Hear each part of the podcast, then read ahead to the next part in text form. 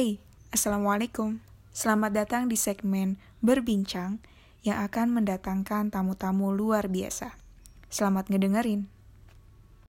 Bismillahirrahmanirrahim. Oke, sekarang aku sudah terhubung dengan kakak tingkat. Ini kakak kelas juga ya kak ya? Iya, betul. Kakak kelas waktu zaman SMP dulu dan sekarang jadi kakak tingkat di kampus. Namanya Nakia Tunada. Sekarang gitu. Lagi sibuk apa aja nih kak? Sekarang ya alhamdulillah setelah dunia perkampusan biasa organisasi, sekarang sih nganggur alhamdulillah. Masya Allah. Kuliah sama lagi ini sih, lagi sebenarnya udah ada project dari dulu, project sendiri sih. Cuman masih belum final karena belum puas gitu sama konsepnya. Itu aja sih paling. Mantap. Nah, kali ini kita bakal ngebahas tentang minimalism sama eco-fashion nih. Yang aku lihat-lihat nih ya kak, dari story IG kakak gitu ya. Beberapa bulan terakhir sering banget ngadain pre-love gitu ya. Itu tuh kenapa tuh kak?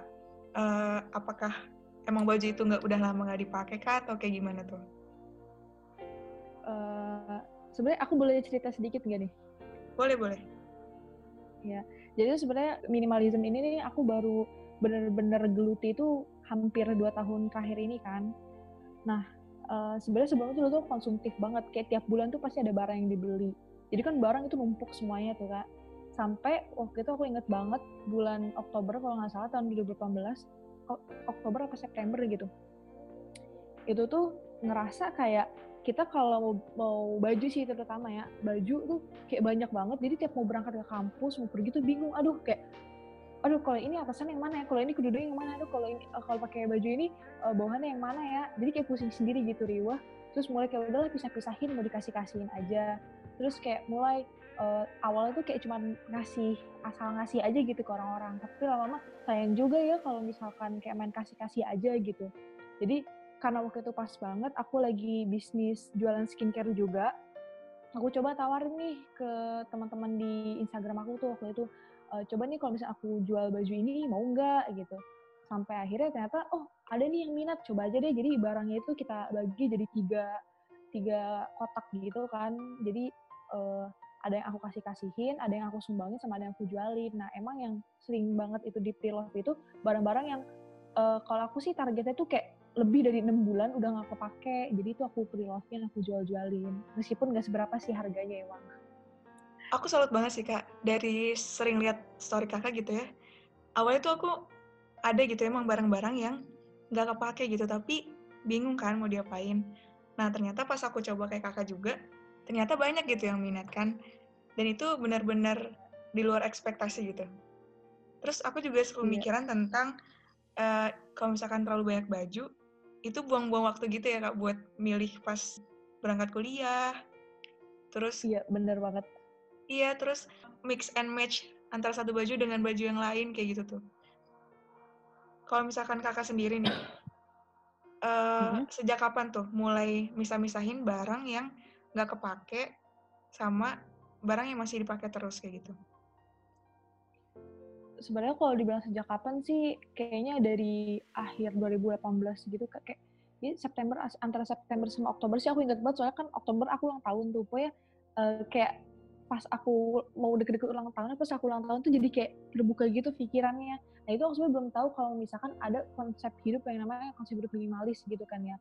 Cuman tuh kayak mulai cari tahu. Waktu itu sebenarnya yang pertama kali aku cari itu adalah cara ngelipet baju yang maksudnya biar lemarinya tuh lebih kelihatan rapi gitu karena barangnya tuh emang banyak banget.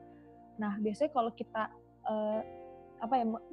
menganut gaya hidup minimalism, biasanya pasti kita tahu nih Marie Kondo. Nah Marie Kondo itu kan emang dia tuh aneh sebenarnya ketika aku denger ada ahli beberes gitu, kayak beberes tuh ada ahlinya. Tapi ternyata emang bener loh, kayak banyak teori-teori itu yang ketika dilakuin ternyata ini maksudnya emang ketika kita lakuin baru kerasa gitu, jadi kayak nggak bisa diceritain tapi tuh kerasa. Nah dari situ tuh mulai terbiasa kayak barang-barang tuh bener-bener kayak kita itu ketika mau kayak aku mau nge-pre-love-in barang atau aku mau ngasih barang, mau aku sumbangin, pokoknya barang yang keluar dari zona aku, dari lemari aku, itu dipegang dulu, dirasain kayak feel-nya tuh masih ada apa enggak sih gitu loh, kayak perasaan memilikinya tuh masih ada apa enggak sih gitu. Kalau udah kayak biasa aja itu baru dipisah-pisahin. Dan ini kayak aku rutin sih, nggak, maksudnya nggak ada angka pastinya kayak sebulan sekali, 2 bulan sekali, cuman kayak ketika ada waktu senggang dan ngeliat kayak aduh kayak penuh banget nih kok lemari udah penuh gitu ya, nah itu mulai itu dibersihin lagi. Keren sih, aku salut banget gitu, karena aku juga udah sempat baca ya, maksudnya kayak dari dulu tuh minimalis dulu tuh yang ada dalam pikiran aku, orang-orang minimalis adalah orang-orang yang bajunya itu monokrom gitu. Ternyata setelah aku belajar, minimalis tuh nggak kayak gitu kan ya, kayak maksudnya tidak sesempit itu gitu. Berarti sekarang kakak udah fix gitu ya, ngejalanin hidup dengan konsep minimalis kayak gitu. Iya, betul. Kalau misalkan dari kakak sendiri, arti dari minimalis itu apa? Dan motivasi kakak kenapa nih kayaknya harus mulai dari sekarang deh hidup minimalis kayak gitu? Kalau menurut aku dari arti minimalis itu lebih kayak ini ya, lebih sederhana, ngerasa cukup aja sih. Kayak manusia itu kan benar gitu, kayak nggak akan pernah puas gitu dengan apa yang dia miliki, dengan apa yang dia capai. Cuman ketika kita ngerasa udah ini cukup semuanya, ya udah kayak semua itu apa ya, mudah aja gitu. Karena sebenarnya satu sih yang aku temukan ketika aku menjalankan hidup minimalis itu tuh ngaruh ke circle aku, itu ngaruh ke apa mindset aku, itu ngaruh ke semuanya gitu. Jadi benar-benar aku tuh dulu tuh orang yang cukup apa ya, ngerasa aku tuh multitasking orangnya, semua hal tuh bisa aku kerjain, semua hal bisa aku lakuin. Tapi ternyata nggak bisa kayak gitu. Kita harus apa? Harus tahu prioritas yang mana. Terus kayak ini dulu ini kerjain, misalnya A dulu kerjain, baru B, baru C. Dan itu tuh kerasa banget karena pertama ketika kita minimalis itu lingkungan kita jadi kelihatan lebih bersih ya, lebih rapih, lebih clean gitu. Dan itu ngaruh tuh kayak gimana cara kita untuk ngatur pola pikir kita, kayak mulai nih orang-orang yang sekiranya hal-hal yang nggak perlu dipikirin, orang-orang yang menurut kita itu toksik, pokoknya nggak baik, itu mulai itu di apa kayak ada skatnya gitu lah. Terus pokoknya mainan sosial media, pokoknya semua itu bener-bener kayak jadi kayak apa ya, di filter gitulah. Jadi kayak kerasa lebih enjoy aja sih sekarang.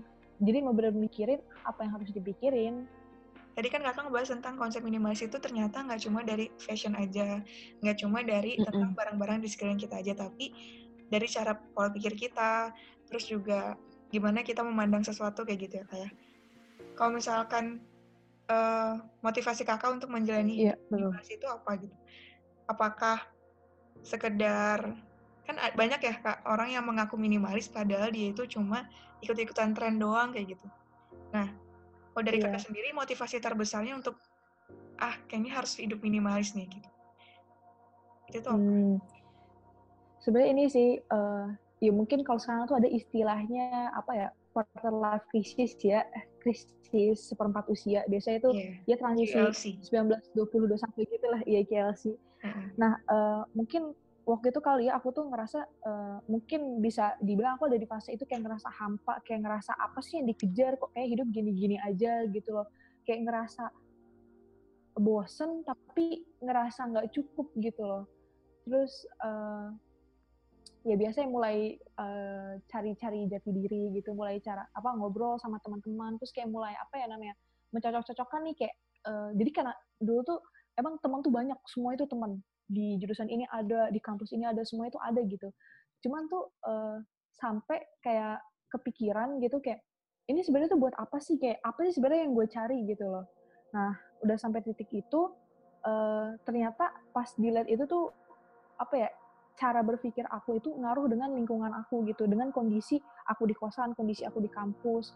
Nah, dengan tadi kan pas ngeliat, emang aku tuh ngerasa tuh kerasa banget sekarang. Misal aku mau ngerjain tugas, tapi kamar aku kondisi berantakan, aku nggak akan bisa mikir karena ya apa ya yang kita lihat aja tuh berantakan gitu. Gimana ya, bener. Otak kita mau bekerja, otak kita bisa nerima gitu kalau misalkan lingkungan kita tuh berantakan gitu kan ya. Nah dari situ tuh mulai terus. Jadi mulai ke filter gitu, semua ke decluttering gitu, mulai dari apa, jadi terbiasa kita membereskan barang-barang, terbiasa membereskan apa ya yang ada di sekitar kita. Jadi mulai terbiasa juga nih kita untuk kayak apa ke teman-teman juga tahu nih bersikapnya tuh harus kayak apa. Jadi benar-benar ngaruh banget sih ke semuanya. Jadi ya kerasa lebih apa ya, lebih enjoy aja dan lebih apa ya, lebih bisa terbuka gitu kali ya, karena apa ya, kalau misalnya kita ngomongin bersosialisasi gitu, jadi kayak luas banget kalau ngomongin minimalis tuh. Kalau kita bersosialisasi tuh orang tuh nggak semua satu frekuensi sama kita, dan kadang tuh kita nggak bisa terima orang itu. Nah, cuman karena aku terbiasa dengan minimalis yang kita apa ya, punya standar, punya batasan sendiri, kita punya ini kalau misalnya, oh ini bisa kita terima, oh ini bisa kita ambil, oh yang ini enggak gitu. Jadi tahu gitu cara bersikap harus kayak gimana gitu. Mantap sih, keren. Aku bener-bener terinspirasi inspirasi banget gitu ya sama ini. Dan aku mau ngasih pandangan lain gitu. Konsep hidup minimalis ini itu ternyata udah diterapkan dengan pendahulu-pendahulu kita gitu. Khususnya adalah Rasulullah gitu ya. Rasulullah dan para sahabat gitu, di mana mereka tidak investasi dalam berupa barang. Mereka nggak banyak-banyak baju gitu. Bahkan kita tahu Rasulullah itu bajunya cuma bisa dihitung pakai jari tangan sebelah malah gitu. Kalau misalkan satunya dicuci, satunya dipakai kayak gitu ya. Dan Masya Allah gitu, padahal ya Rasulullah itu kalau misalkan di zaman dahulu dia termasuk orang yang kaya gitu ya, kaya, tapi dia dengan beliau tetap menerapkan konsep hidup minimalis ini, di mana pola pikirnya adalah qanaah gitu. Kalau misalkan mungkin bahasa Islam dari minimalis itu adalah qanaah gitu ya, kayak merasa cukup dengan apa yang dimiliki kayak gitu. Sebenarnya ini sih satu sih yang masih aku ngerasa tuh emang tepat banget nih, aku sebagai muslimah gitu ya, menjalankan konsep hidup minimalis. Karena kan kayak kalau nggak salah di surat Al-An'am gitu, kayak surat Al-An'am itu tuh kayak ayat berapa pokoknya, dan janganlah kamu berlebih-lebihan karena sesungguhnya Allah itu nggak suka dengan sesuatu yang berlebihan. Nah jadi ya dari situ kayak ngerasa kalau dirasa cukup, karena kan sebenarnya kalau kita mikirin setiap personal orang-orang kan cukup itu beda-beda kan ya, cuman kita ngerasa cukup udah, ini bener-bener udah stop di sini, udah selesai di situ, udah nggak akan pusing lagi mikirin hal-hal yang lain gitu. Iya. setuju ya kan. bentar gitu. Kalau misalkan pernah nggak kakak merasakan kesulitan gitu ya dalam menerapkan konsep hidup minimalis ini gitu? Apakah misalnya pernah nggak dibilang sama teman-teman kayak, kok pakai bajunya itu lagi gitu, atau buat apa sih kayak ngejual-jualin barang kayak gitu? Pernah nggak Kak?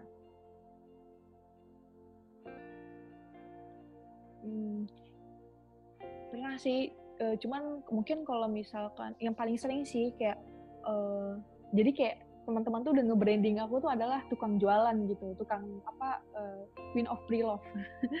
Cuman sebenarnya aku merasa karena aku orangnya cukup bodo amat, jadi kayak nggak begitu masalah besar gitu buat aku. Cuman berarti aku mikir, oh berarti branding aku tepat nih.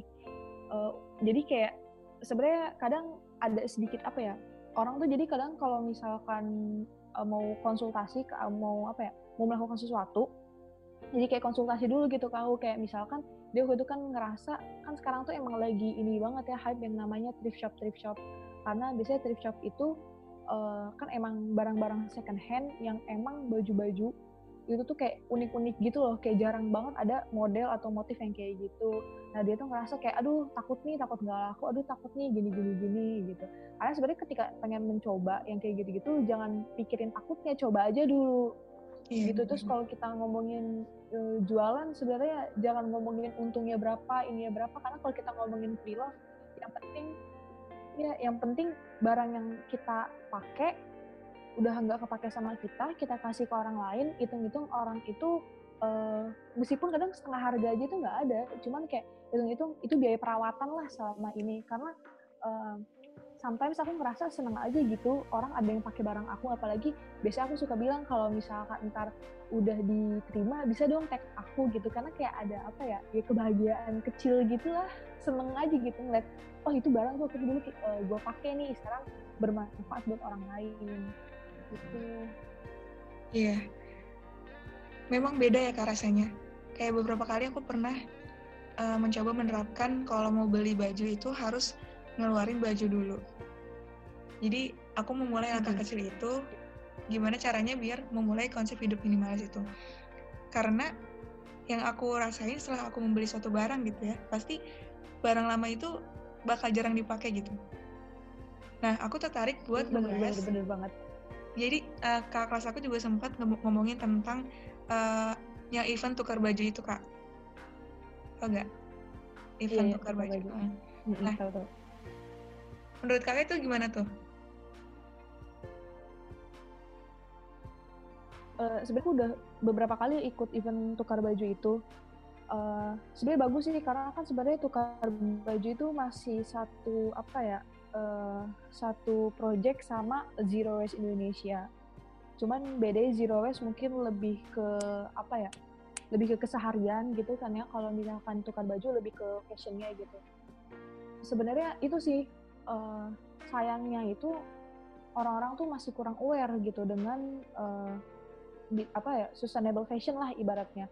Karena ngerasa kayak sekarang tuh karena era globalisasi ya, jadi kayak lebih banyak budaya-budaya barat yang konsumtif gitu kan, kita tahu sendiri. Kayak kita ngeliat si A beli pengen, terus kayak akan ada satu tokoh di mana itu akan jadi role model seseorang gitu.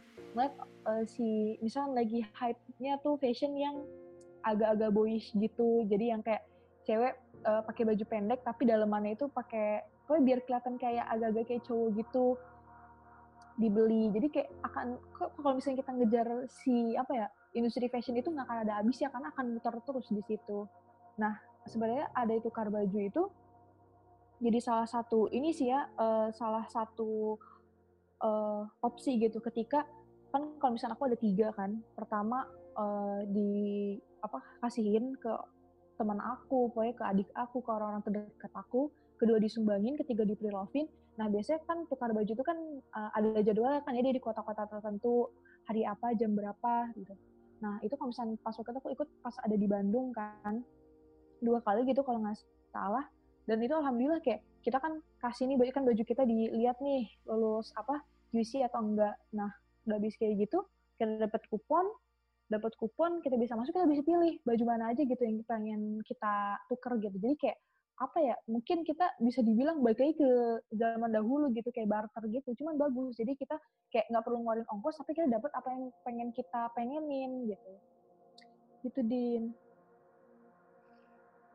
Iya, itu pas aku lihat juga lumayan ramai gitu ya, Kak. Cuman memangnya salahnya adalah mungkin di circle kita gitu masih kurang aware gitu ya, Kak, sama event-event kayak gini gitu. Dan menganggap bahwa kalau misalkan masih mampu beli ya usahain ya beli baju baru gitu. Iya, bener. Karena itu dulu kayak gitu sih, karena apalagi pas awal kuliah gitu ya. Kan kita pakai bajunya kayak setiap hari ganti kan. Jadi usahain harus bawa baju yang banyak nih gitu kan. Karena malu nanti pakai bajunya itu tuh mulu. Tapi ternyata makin kesini ya buat apa juga gitu, karena makin banyak baju justru kerasanya makin pusing dan makin ribet gitu. Ngomong-ngomong tentang baju. Iya, benar banget. Iya, ngomong-ngomong tentang baju nih, Kak. Aku juga tertarik tentang eco fashion gitu. Karena ini jarang banget dibahas gitu ya. Mm-hmm. Karena pas pertama kali baca, oh ternyata sebegini efeknya gitu ya, industri fashion buat lingkungan. Kayak gimana pabrik tersebut mencetak kain, terus gimana limbahnya, terus kesejahteraan si penjahit-penjahit baju, kayak gitu-gitu. Karena selama ini aku mikirnya, ya aku beli baju yang bahannya enak, yang aku suka, tanpa mikirin hal-hal kayak gitu, Kak. Iya. Nah, semenjak baca itu aku jadi mikir, wah ternyata kalau misalnya dibiarin ini bisa parah gitu ya buat kedepannya.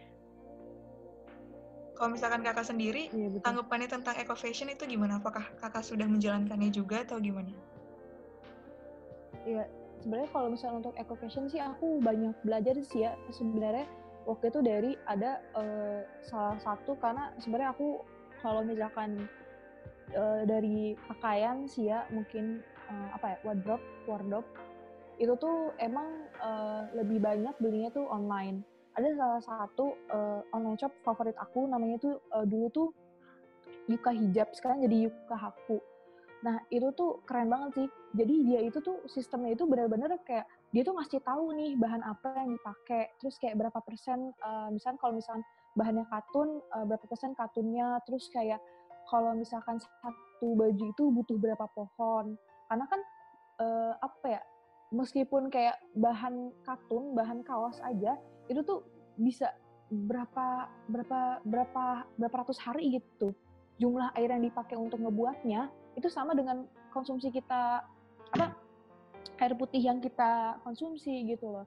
Terus kayak mulai itu sebenarnya pertama kali aware sama eco fashion itu dari sustainable fashion kan, karena kayak kita harus tahu kita kayak belajar mix and match warna gitu-gitu, terus mulai belajar bahan.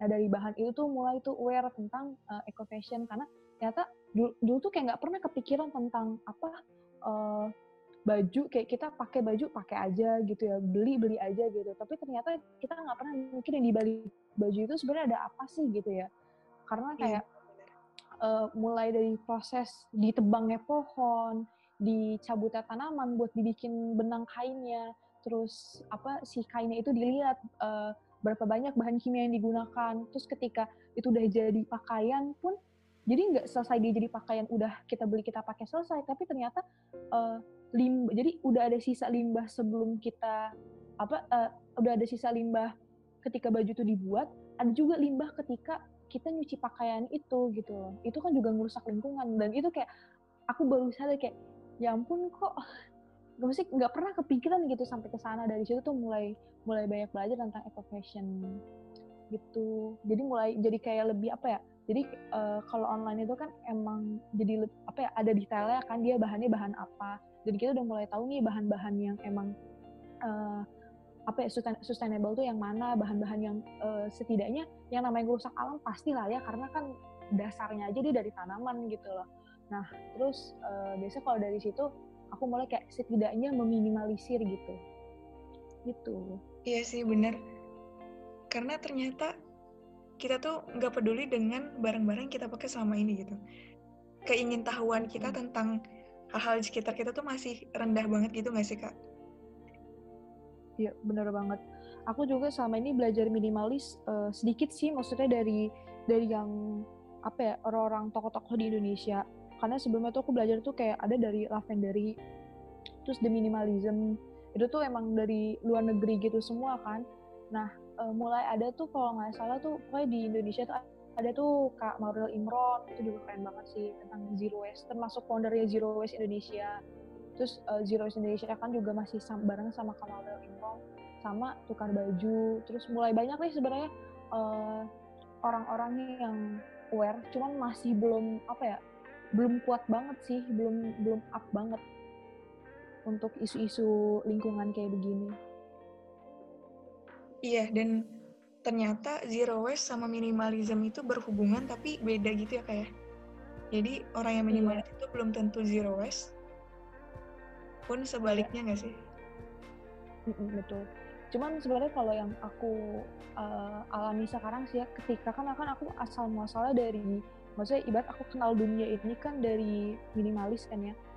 Kalau misalnya kita mau belajar terus, kita mau cari tahu, itu tuh semua itu bakal berkaitan dan akan apa ya, bakal lebih enak aja gitu ngelakuinnya, termasuk zero waste sih. Iya, karena dengan kita aware sama barang-barang sekitar kita, mulai kita tahu sebenarnya barang ini buat apa, terbuat dari apa, terus kalau misalkan kita punya itu digunain itu buat apa gitu. Nah dari situ pasti bakal muncul kayak rasa ingin tahu gitu tentang gimana cara suatu barang itu dibuat kayak gitu ya Kak. Terus ternyata betul. Ya ujung-ujungnya balik lagi ke alam kayak gitu ya. Dan kalau misalnya dihubungkan lagi gitu ya Kak, ternyata ya manusia itu kan diutus untuk menjadi rahmat bagi semesta alam. Nah gimana kita mau menjadi rahmat kalau misalkan kita itu nggak peduli dengan alam itu sendiri kayak gitu. Iya betul banget, aku setuju banget.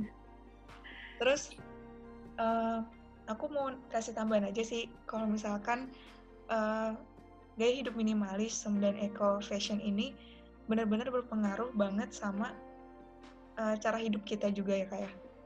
Karena dengan kita memutuskan untuk mulai itu semua, cara pandang kita menilai sesuatu dan menghadapi sesuatu itu jadi beda. Gimana kita menganggap semuanya ya secukupnya. Kalau misalkan kita merasa cukup ya udah selesai gitu.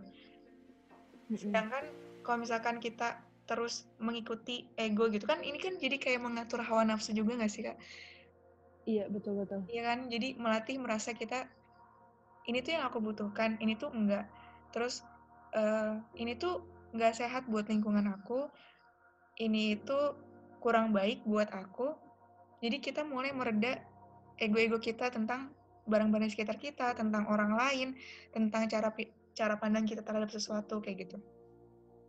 Dan lebih merasa tenang, lebih merasa lapang kalau misalkan memiliki barang yang memang secukupnya gitu. Aku sebenarnya senang sih ketika kayak ada yang ngajakin ngobrol, sharing-sharing tentang minimalis gini, karena emang jujur sebenarnya di lingkungan aku sendiri masih sedikit sih yang aware gitu dengan hal-hal yang kayak gitu. Bahkan mungkin kayak hal kecilnya, mungkin kalau di Zero Waste kan hal paling kecil adalah kita belanja tidak menggunakan plastik gitu kan ya. Betul. Bahkan kalau di Bandung kan Pemkotnya udah mengeluarkan ini kan, melakukan instruksi untuk penggunaan tote bag, pokoknya nggak menggunakan plastik lah ya. Cuma masih agak susah sih sebenarnya orang-orang gitu untuk diajak diajak membuat dunia ini lebih baik lah ya.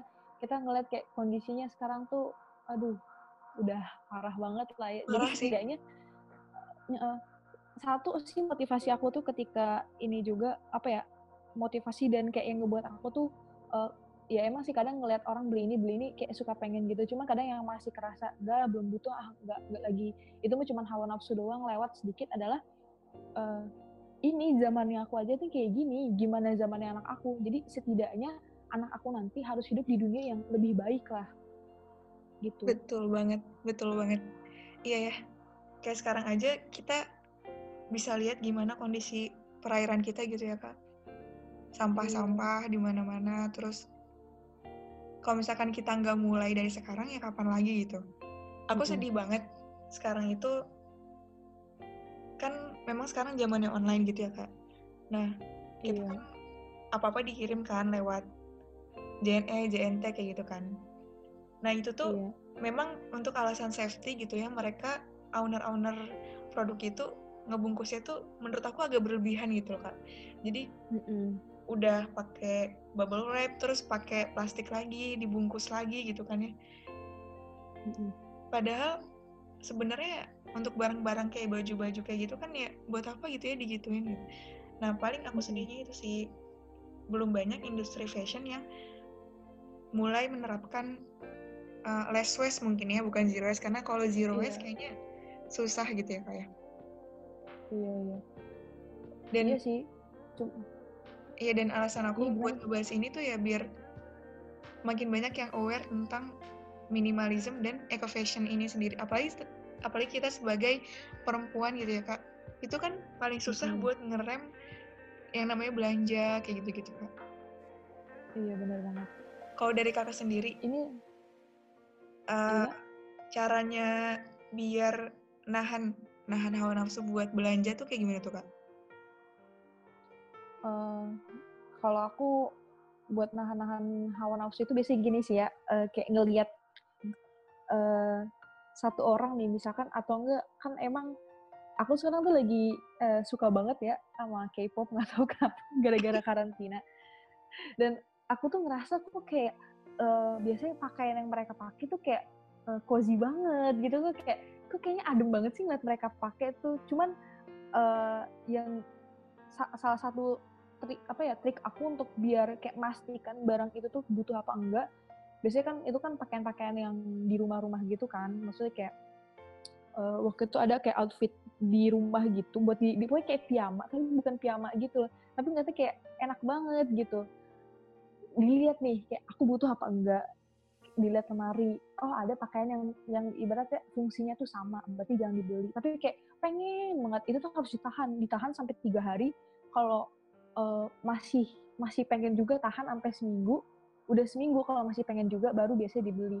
Karena berarti kan itu satu hal yang butuh banget. Karena kalau misalnya emang cuma hawa nafsu doang, kadang pengen kita liatin, kalau misalnya di Instagram suka di save-savein doang, atau kalau misalkan di e-commerce suka dimasukin keranjang doang. Iya benar. 2 hari, 3 hari suka udah kayak lupa, kayak nggak pengen, nggak butuh, karena jadi kayak dipikirin gitu loh. Kadang kayak mikir, aduh beli nggak ya, terus aduh warna ini nggak ya, aduh ukuran ini nggak ya, jadi kayak banyak aduhnya, lama-lama nggak kebeli jadinya. Sebenarnya itu sih salah satu yang bener-bener kayak harus ditahan dulu, emang harus diendepin dulu baru bisa ketahuan kita tuh butuh apa enggak ya barang. Iya, setuju banget sih. Aku juga sering waktu dulu tuh ya, aku sering kalau beli kerudung karena lihat warnanya lucu gitu ya, apalagi kayak yang agak-agak salam gitu kan, pastel gitu kan. Ternyata pas udah nyampe rumah, pas dilihat di lemari, lah kok ini udah ada kayak gitu kan. Warna ini tuh udah ada gitu, atau mirip kayak gitu kan, buat apa gitu. Kalau misalnya sekarang kalau mau beli sesuatu, pasti lihat dulu nih di lemari, oh ini udah punya, ini udah ada, ya udah gitu. Kayaknya mendingan uangnya itu disisiin buat ke yang lain. Iya, bener banget. Karena emang sih, satu sih yang menurut aku penting banget dari lifestyle seseorang itu adalah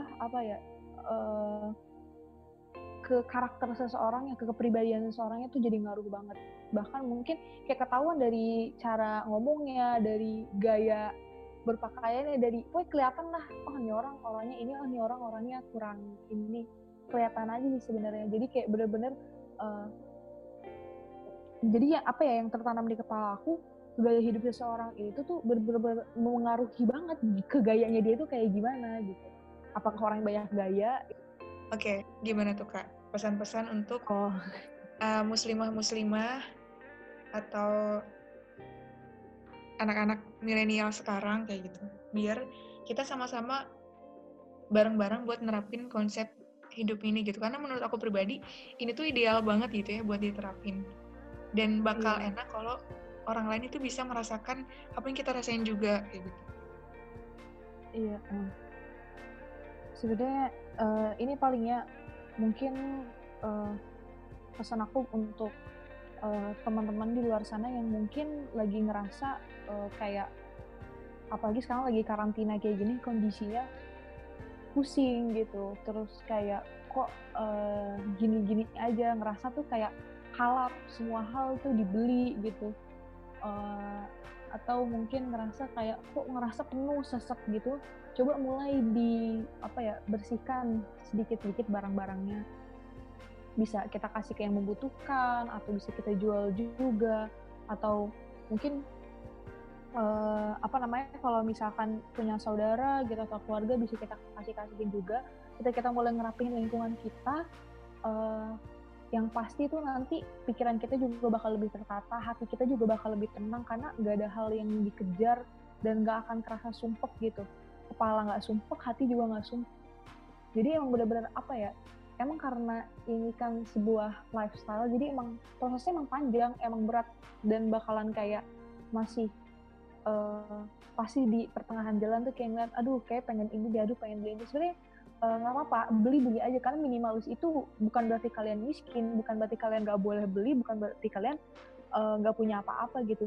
Beli, cuman ya emang sesuai kebutuhannya aja, mungkin porsinya yang lebih dikurangi, atau mungkin ya itu kita tahan, kita lihat apakah kita benar-benar butuh atau enggak. Karena emang hal yang kayak gini tuh benar-benar harus kalau cuman kita ceritain dan kalian gede-gede itu nggak akan kerasa feel-nya. Tapi ketika kita berbagi dan mulai kalian coba, mulai kalian implementasikan di kehidupan sehari-hari, itu tuh baru kerasa senangnya, kerasa bahagianya gitu paling. Masya Allah, setuju banget sih, keren.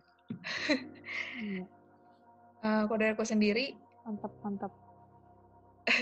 Kalau dari aku sendiri, mungkin pesan-pesannya adalah mari kita mulai gitu ya, bukan cuma tahu gitu, tapi kita sama-sama buat memulai, buat memperbaiki.